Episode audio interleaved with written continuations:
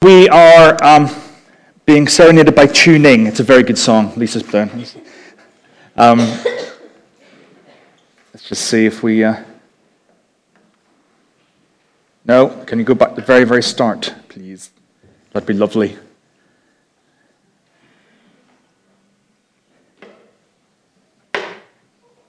Behaving? Ooh, there we go. Happy days. We're continuing our Ten Commandments journey, and we're going from the outside in. Last week, Lisa was talking about coveting. Uh, next week, we've got Gavin Calver. The week after that, Lisa's going to be doing adultery. Just leaving it hanging there. Anyway, so we're thinking about um, the commandment number nine, um, which is do not bear false testimony against your neighbor. Or it's been paraphrased, do not lie. Yeah? Okay. So the definition of, of lying, how about this, is a false or inaccurate statement or communication, not just a statement, but any communication meant to deceive someone. Do you agree? Uh, it's not a trick. It's just wondering that we, that we are starting in the same place, okay? That this is a falsehood. This is a, this is a lie. This is an acceptable understanding of the word lie or untruth. Yes? Brilliant. Okay. One of my favorite TV programs of the past 10 years or so was a program called House. I don't know if anyone's watched it, but it's about um, a, a, doctor in America. It was played by Hugh Laurie with an American accent, uh, who's a, a diagnostician. Did that anyway, but apparently he kind of solves the, the, the problems that, you know, this person's got mysterious symptoms. We don't know what it is. And if anyone knows, here's an internal joke it's not lupus. Internal joke, sorry about that. But the thing is, he's kind of based on Sherlock Holmes. He's a bit of an interesting character, but he has a catchphrase. And his catchphrase, his philosophy of life is this everybody lies. Everybody lies. It's a basic truth of the human condition that everybody lies. The only variable is about what. And that's part of his, his mantra, and a lot of people debate with him. That's why he doesn't speak to his patients, because he says, What's the point? They're only going to lie. Um, so. it's a good way to live, eh? Anyway, of course, we disagree with that, don't we? Let's have a check about that, shall we? Um, because I think we might all be liars. Surely not, Phil. Oh, pantomime season's finished, hasn't it? Sorry, I forgot. Oh, uh, I'm sorry. Never, we've never used that. Have, you've never used that, have you? I'll be there in five minutes. 20 minutes later. Hi. Stop looking at Andy. I wasn't looking at you, but now we are. You look great in that. Or how about this? If you think you don't lie, I'm fine. And then the ultimate proof that every single one of us is a liar. I have read the terms and conditions. okay, so are we okay to know that with the, these damning indictments that in some way or form we are liars? Okay, maybe not. All right, we have one person who's honest. Okay, let's move on. Why? All kinds of lies, untruths, little white lies, um, big whopping ones. We give descriptions to them to try and justify them, but in some way or another, at some point in our lives, we have lied. We do lie. We will probably lie at some point. Why? Why is it? Because whenever I was at primary school, we weren't kind of taught A is for apple, B is for ball, L is for lie, and this is how you do it. I wasn't told how to lie. It was instinctive to me. Why do we do that? Why do we lie? Well, it's to do with fig leaves and falsehoods. Way back at the very, very beginning, Adam and Eve, Adam and his wife were both naked and they felt no shame. I'm not advocating this, especially outside today. Why did they have no shame? Because everything was literally bare open wide and there was no shame. There was nothing to hide. They lived in a place of no shame. What happens? There's a, a serpent comes along, or the temptation, the tempter says, Surely not, he deceives. And as a response to that deception, both Adam and Eve produce falsehoods. Did you do this? No, me, it was her. And then she goes, wasn't me, it was, it was the thing there. You crawled on the ground. And then all of a sudden, it's no longer that. Then the eyes of both of them were opened. They realized they were naked. So they sewed fig leaves together and made coverings for themselves. They started hiding. And that's what lying is all about. That's the root of falsehood, is that we are hiding behind something. There's loads of reasons why we lie. Here are just a few of them for protection. I don't want anyone to really know me because if they get to know me, it'll hurt. So I will present a lie. Survival from, from in primary school saying, I didn't throw the rubber, it was him, right through to, I've made a really big mistake at work. Um, how, it, it, wasn't me, it was the whole department. It you know, survival. If I don't deflect the attention from me, then I'm going to end up in trouble. Hurt. Someone's really, really hurt me, so I'm going to hurt them. I'm going to tell people something which isn't true about them. How about for enjoyment? How can a lie be enjoyable? Well, apparently, gossip is a form of lying. And we might enjoy that a bit too much at times, whether we're aware of it or not. But the ultimate thing is that we lie for acceptance. We lie because if someone knew the real me or they knew the real reason or knew that I'd messed up, I am in danger of not being accepted. I'm in danger of being found out. And so, therefore, the easiest course of action is tell something which isn't 100% true. That's fundamentally why we lie. And it started way back at the beginning. That's why we don't need to be taught how to do it, it's instinctive. So, reminder about these Ten Commandments. The important thing to remember is that these commandments are in no way a checklist of good behavior. I think for too long the church and we and myself have considered it a checklist of how well we can do to keep God happy. Um, this week I've got about a 60% mark. I think God should be fairly happy. Last week it was a nightmare, it was 40%. Rubbish. It's not a checklist. Instead, the Ten Commandments, the law, the teaching of Jesus are a code of conduct for the people of God. This is how we live if you are a, peop- a part of the people of God. If you don't get this, if you think of it as a checklist, you deal with works. Am I ever going to be good enough? If you deal with a code of conduct, you appreciate that you have been saved by grace and you're making a choice to live according to this code of conduct. Do you see the difference? Incredibly subtle, but incredibly important. So, this is part of the code of conduct of how to be God's people. We appreciate that this commandment is important because of the power of words. Last week, when Lisa brilliantly taught us about coveting and the fact that that was an attitudinal sin, it was about the attitude. It was kind of hidden, even though it was foundational below lots of other sins and trespasses, so to speak. This one is still a bit nebulous. It's not kind of physical, it's all words. Words, what damage can they do? I'm going to quote my favorite poet a couple of times. Uh, Steve Turner, he said, Sticks and stones may break my bones, but words can tear your heart out. Words can cause damage. And a bit like the, the toothpaste, you know, uh, uh, you squeeze it out of the toothpaste tube and you've got to put it back in again. It's a bit harder, isn't it?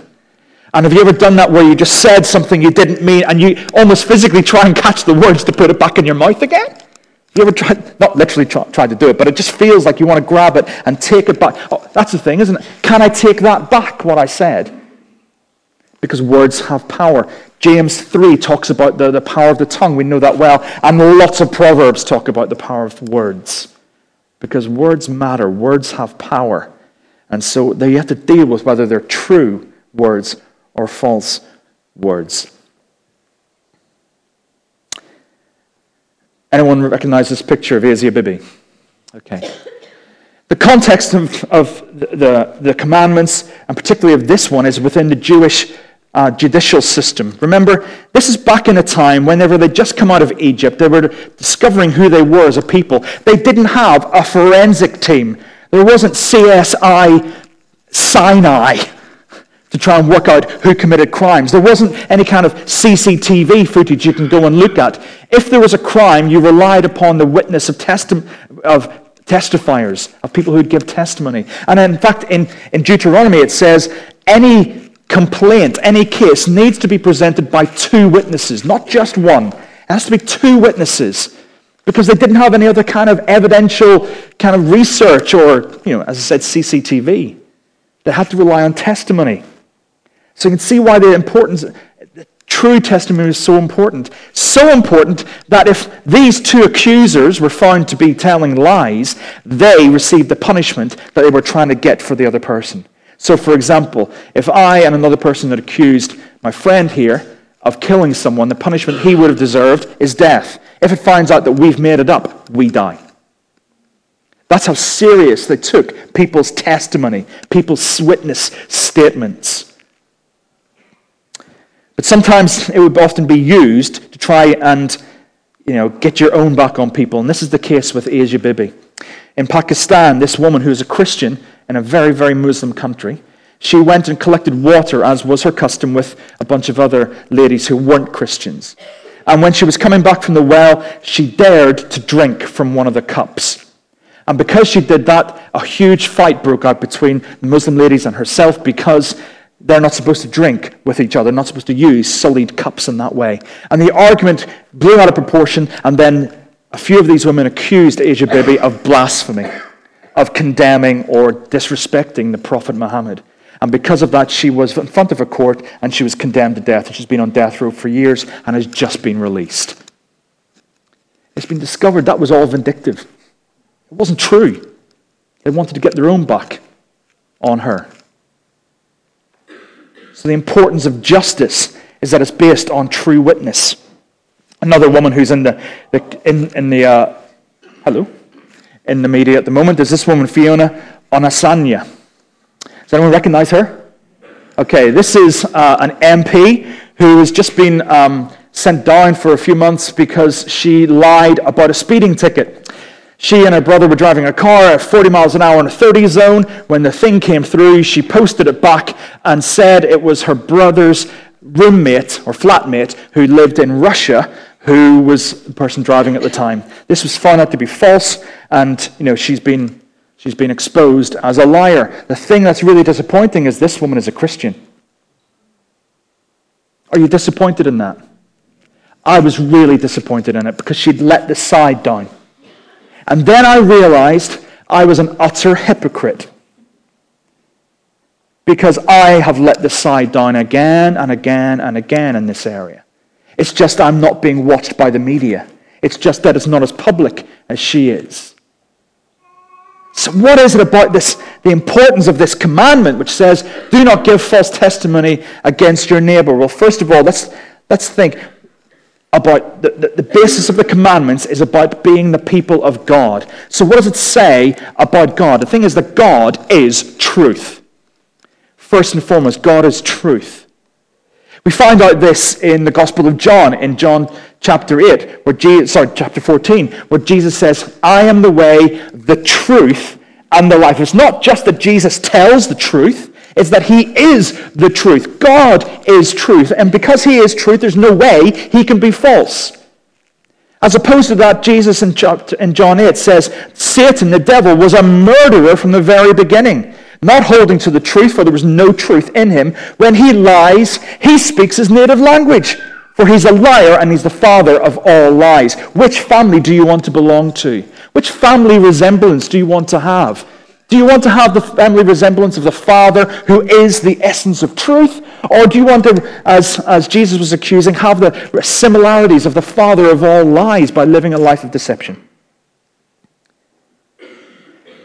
The intention is we are made in God's image, in the imago Dei, the image of God. And what is that? It's to reflect his character to the world. And if God is truth, then that's how what we should be reflecting.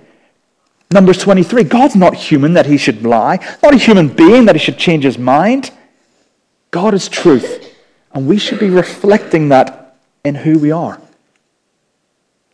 It's the first thing, why this is so important. The second thing well, actually, this is important what God hates. Now, this is really strong language. What does God hate? What does he actually detest? According to Proverbs, six things the Lord hates, seven things that are detestable to God. Haughty eyes, a lying tongue, hands that shed innocent blood, a heart that devises wicked schemes, feet that are quick to rush into evil, a false witness who pours out lies, and a person who stirs up conflict in the community. Out of the things, that list of six or seven of things that God hates, two of them are taken up with falseness. A lying tongue, someone who, who gives false witness, pouring out lies. This is important to God. Why? We read a little bit later on in Proverbs. In 25, verse 18, and Proverbs 14, verse 5, it talks about the fact that a person who lies is like a person who stabs. Because ultimately, lies and untruth, false witness damages other people. It damages other people. And this is why it's important not just to reduce this commandment to an easy way of saying, Thou shalt not lie. Because it says, Don't give false testimony against your neighbor. It's important to know that this is not a nebulous thing. This is rooted in intentionality and direction. It's about someone else being hurt, affected by what you say. Because human relationships, to be positive, have the foundation of trust. Just do. They don't work. In fact, you can think about it like this they thrive with truth, they dive with deceit. Do you like that? I'll say it again. I like that. They thrive with truth, they dive with deceit. That is a truth. And it's a truth that we see throughout our, our society with the states of, of, of relational and community breakdown. We see it not just in, in, in, the, in the society, in our community, in our church. We've seen it, the breakdown of relationships. We see the breakdown of marriages. And whatever the reason is, fundamentally, there's a breach of trust. Trust is broken. Friendships, marriages, affairs, all to do with broken trust. That is the common universal thread of breakdown of relationship. People get hurt when lies are told against others. But maybe we need to move on a little bit to think well, in what way can my words affect someone else? In what way can lies affect someone? Um, has anyone read The Crucible or seen The Crucible by Arthur Miller? I was in this at university, or I had to grow a beard and have my hair whitened. I was one of the old guys. It was great. The story of the Crucible is um, it was written by Arthur Miller to reflect the McCarthy communist kind of rooting out things that were going in the 1960s and how essentially they're called the witch hunts. And he, he wrote this play to reflect that society and based it around the Salem witch hunts. And what was happening in this play and what was happening in Salem is that anybody could accuse another person of witchcraft, and they were immediately hauled in front of the tribunal. And often a lot of innocent, particularly women, were killed on just the words, that person is a witch. And so Arthur Miller talks about this. And just the accusation can be damning enough. But of course, you wouldn't do that, would you? You wouldn't in this room. You're lovely people, aren't you? You wouldn't make things up about another person. However, you might gossip. How can gossip be false witness? It might be true. Passing on a little bit of tidbit. Let me tell you if any of your words to another person start with apparently, be careful, you're probably going to gossip. And gossip damages. It damages because you can't take it back, because we know that mud sticks. We know if you say something about another person, whether it's true or not, it can spread. It can spread like wildfire, and it's very hard to bring back in again. People's reputations have been destroyed. Churches have been destroyed through gossip, malicious gossip, which was in the terms of listen, can you remember this in prayer? Apparently, dot, dot, dot. Be careful. Be careful with the words that we use. True or not, does it matter? It doesn't matter it, whether it's true or not. Because what makes gossip a false witness is that you do not have the right to pass on that statement, whether it is true or not. So if it comes from you, whether it's true or not, you haven't got the right to do it. So therefore, it falls under do not bear false witness. You are not a witness, so therefore what you're passing on is false. If you're in a court of law, they'd say, I'm sorry, that's inadmissible, it's hearsay. And too many of us fall into this too easily, apparently. Have you heard? Oh, did you hear? But maybe gossip's not our problem. But I wonder whether there is a problem that we can all be complicit in that's ever so subtle, that I think falls under false witness. You might disagree. Keeping up appearances. Uh, very sad, the guy who played, it wasn't it Richard? The long suffering husband of Hyacinth Bucket. Um, he passed away this week, Clive Swift. Uh, maybe that's why it was in my head, but the idea of keeping up appearances. Because of, uh, we live in an age of photoshopping, we live in an image driven culture where a picture paints more than a thousand words. How many of those words can we say are absolutely true? Because as far as keeping up appearances is concerned, we are our own image consultants. This is uh, one of my favorite pictures of my family. Um, this is from last summer when we were in Tuscany. Uh, it's mine and Helen's anniversary. We're just about to go out for a nice meal. So we got dressed up and we made sure that we were in, in front of the really lovely backdrop of some Tuscan hills. It was a beautiful, I'm really pleased. It's a nice photo, isn't it? Affirm me, isn't it? Thanks very much. The thing is, what this doesn't show is the argument that had happened about 10 minutes earlier between myself and someone else. That is now completely covered up by smiles. And I'm not saying don't publish your photographs. I'm not saying don't go around saying, look, isn't my grandchild really gorgeous? And the fact that two minutes beforehand he was screaming his head off. I'm not saying don't do that. What I'm saying is be image conscious. Because this looks like we've got the most perfect family in the world. Ten minutes earlier, my goodness, you'd be making calls to social services. what does this convey if you're looking at this and you're feeling that your family's falling apart? The danger of bearing false witness and saying everything is perfect. Now, I'm also not saying, you know, show your dirty laundry or, or but just don't pretend that you don't have any. And you might be thinking, but I don't post on Facebook. Oh, that evil thing. But you turn up at church and you have a smile on your face sometimes. You are keeping up an image of a level of holiness because otherwise, what will they think of me in church? We are our own image consultants. So be careful what, that your image, which paints a thousand words or more, that those thousand words might not have some falseness in it that you're aware of. It can lead people to thinking, look at them, aren't they so good? I wish I was like them, but because I'm not, therefore I'm rubbish. I know because I've looked at some of those photographs. I've looked at some of your photographs and gone, oh, I don't feel as good now. And it can also lead to debt. Because you live a certain lifestyle.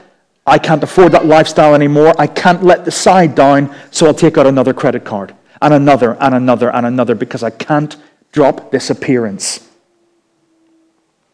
It damages. And not just people, but it damages community. In the Old Testament, as we were saying, this commandment was the basis of the justice system, and it still is the basis of our justice system, whether you believe in God or not. You still say the truth, the whole truth, and nothing but the truth. When actually, some people might actually mean no truth, half truth, and anything but the truth. We live in a very caustic society regarding trust and truth. People describe it, the commentators describe it that we live in a, what's called a postmodern culture. And one of the tenets of postmodernity is the distrust of truth. That there is no overarching absolute truth. That everyone else has got their truth, my truth. Again, I'm going to quote Steve Turner. He wrote a poem called Truth Poem, and it says, There's no such thing as truth. No, not even this. Takes you a moment to work out what he means by that. No such thing as truth. No, not even this. We live in a time of ultimate re- truth relativism, relativism where the, we reject the facts and the expert, and it's all about experiential opinion. And if you don't believe me, I have a very simple question to ask you. Is this dress white or gold? Or is it blue and black? Who says this dress is white and gold? Who says it's blue and black? This dress caused a huge sensation a few years ago. A woman going to, I think it was her son, her son's wedding, took a photograph and sent it to her friend saying, What do you think of this dress? And the dress is actually blue and black. No, it's not. It is white and gold. I don't care what they say. It's white and gold, isn't it? See, Lisa says so, and she's awfully famous. it divided the, the nation. There are theses written about human color perception because of this dress. Seriously, look it up. It's fascinating. And so, what does it tell you?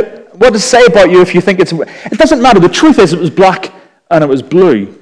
But I'm still not convinced. Because opinion is more important than facts today.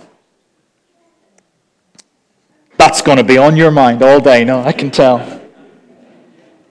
And we live in a place of social relativism, and we live in echo chambers where, if, for example, on social media or the newspapers or the, the friendship groups that we, we hang around in are echo chambers of our own opinions. Therefore, if we hear anything which is different, that can't be true.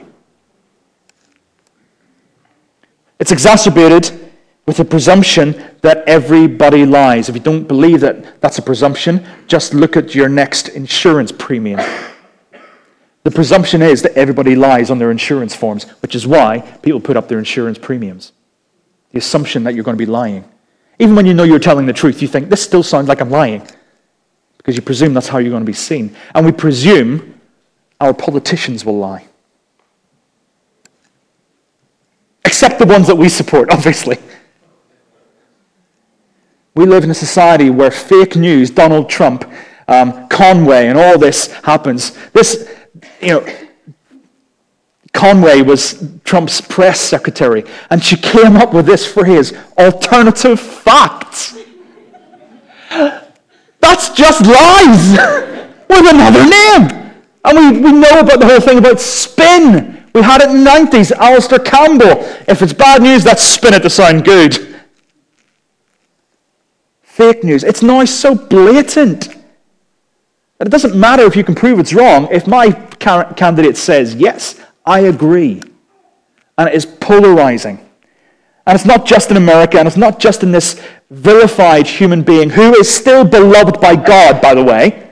No matter what the press say, no matter what comic things, he is still loved by God, and we need to know that. Even with his hair like that. What about in here? What about the Brexit debate? I'm sorry, but I think that was a travesty of democracy from start to finish. I'm not saying which way I voted or which way I thought. It doesn't matter. Both sides were a disgrace to democracy because all those things were based on untruths. And that is why we're in the situation we're in. Because it was not debated honestly, really honestly. It was debated through lies and manipulation and image and facts that weren't facts. And we are still in a situation where people are not being 100% true. Things might change. And so, no wonder the trust in our leaders is at an all time low. This is the culture that we live in.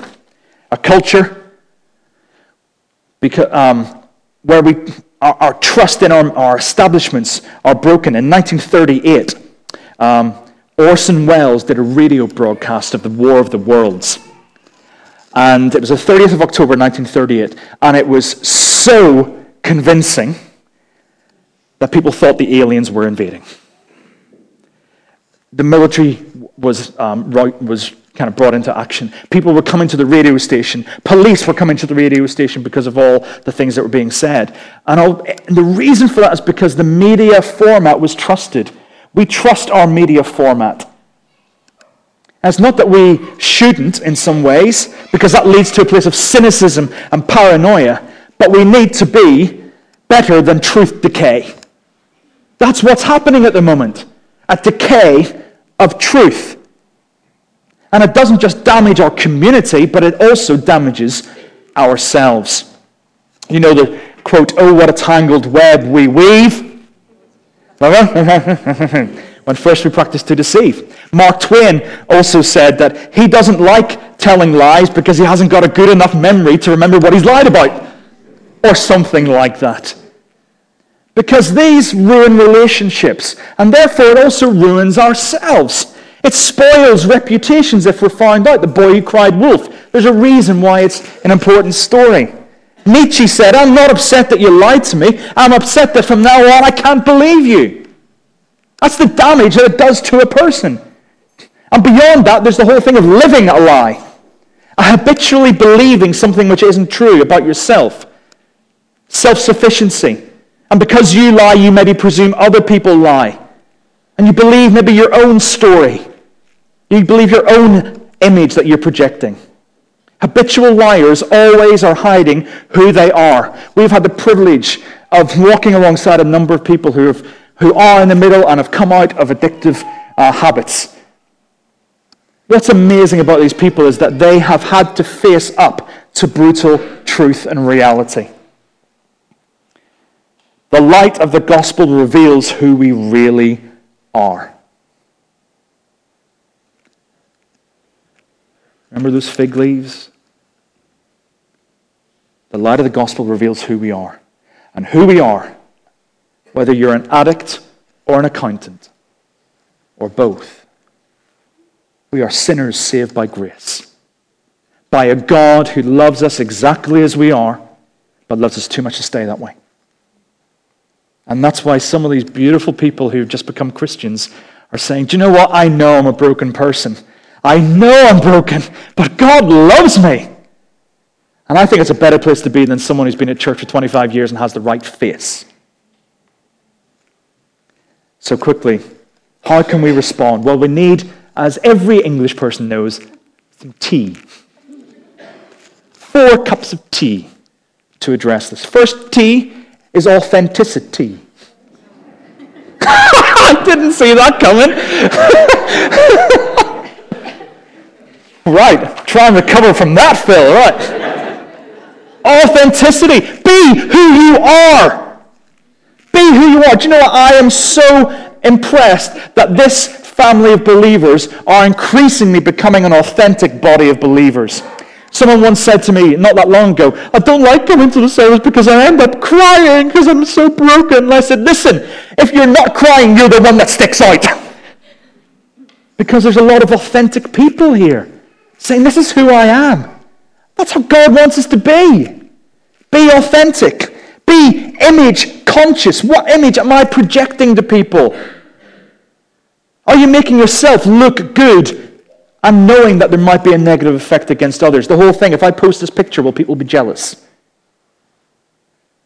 Eh, authenticity, being real.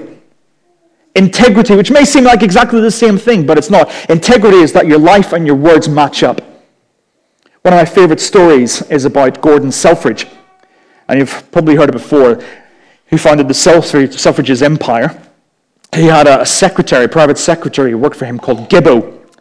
And uh, one day, Gordon Selfridge, um, a, a, message came through and from someone he didn't particularly like, and he said to Gibbo, get back to them and say uh, uh, that, that I'm out of the country or something. And he said, no, I won't. He said, what are you on about? I've asked you to do something. He said, no, I won't, because if I can lie for you, I can lie to you. Gibbo became one of the most treasured and trusted associates of Gordon Selfridge. That our words and our lives match up. And it can be costly, it can be risky. And you know what? Gibbo wasn't perfect. Gibbo probably told the odd fibbo. But that was not his characteristic. Authenticity, integrity, and finally, or not finally, um, obviously, Honesty. It's kind of obvious, I know. But what can we do to battle falsehood? Be honest. But this is a choice to be honest, and sometimes it's risky. Sometimes it's difficult. Sometimes you have to say, yes, your bum does look big in that. If you're brave. Tell the truth, even if costly. And then intentionality. Because there are these other things. What about little white lies? What about jokes? What about protective lies or secrets or entertainment and stories or harmless little things, you know, things that we maybe talk about with our kids and we pretend? What about surprises? What's the intentionality behind that? I've tried to plan surprises for my wife. She hates them. I still try to do them. um, and so whenever I surprise her, and she go, but you said you didn't go to wherever. I said, I know, I lied. She doesn't go, right, well, I'm not accepting the gift because you are a liar. There's an intentionality about this, okay? We're not talking, this is not carte blanche, you can get away with any lie you want. But at least think about the intentionality behind it. Remember, the intentionality of, of the commandment is about against another person. Why are you doing this? In those gray areas which we often know that we sometimes fib, we sometimes lie, we sometimes let the odd untruth out. Can you defend your words before a person that it involves? Can you defend your choice of words before God? So if it is a secret surprise, can you go, yeah, I know I lied. I was getting you a present because I wanted to bless you. So I'm not saying carte blanche, that you can lie. That's not what we're saying. We're talking about what is the intentionality behind it.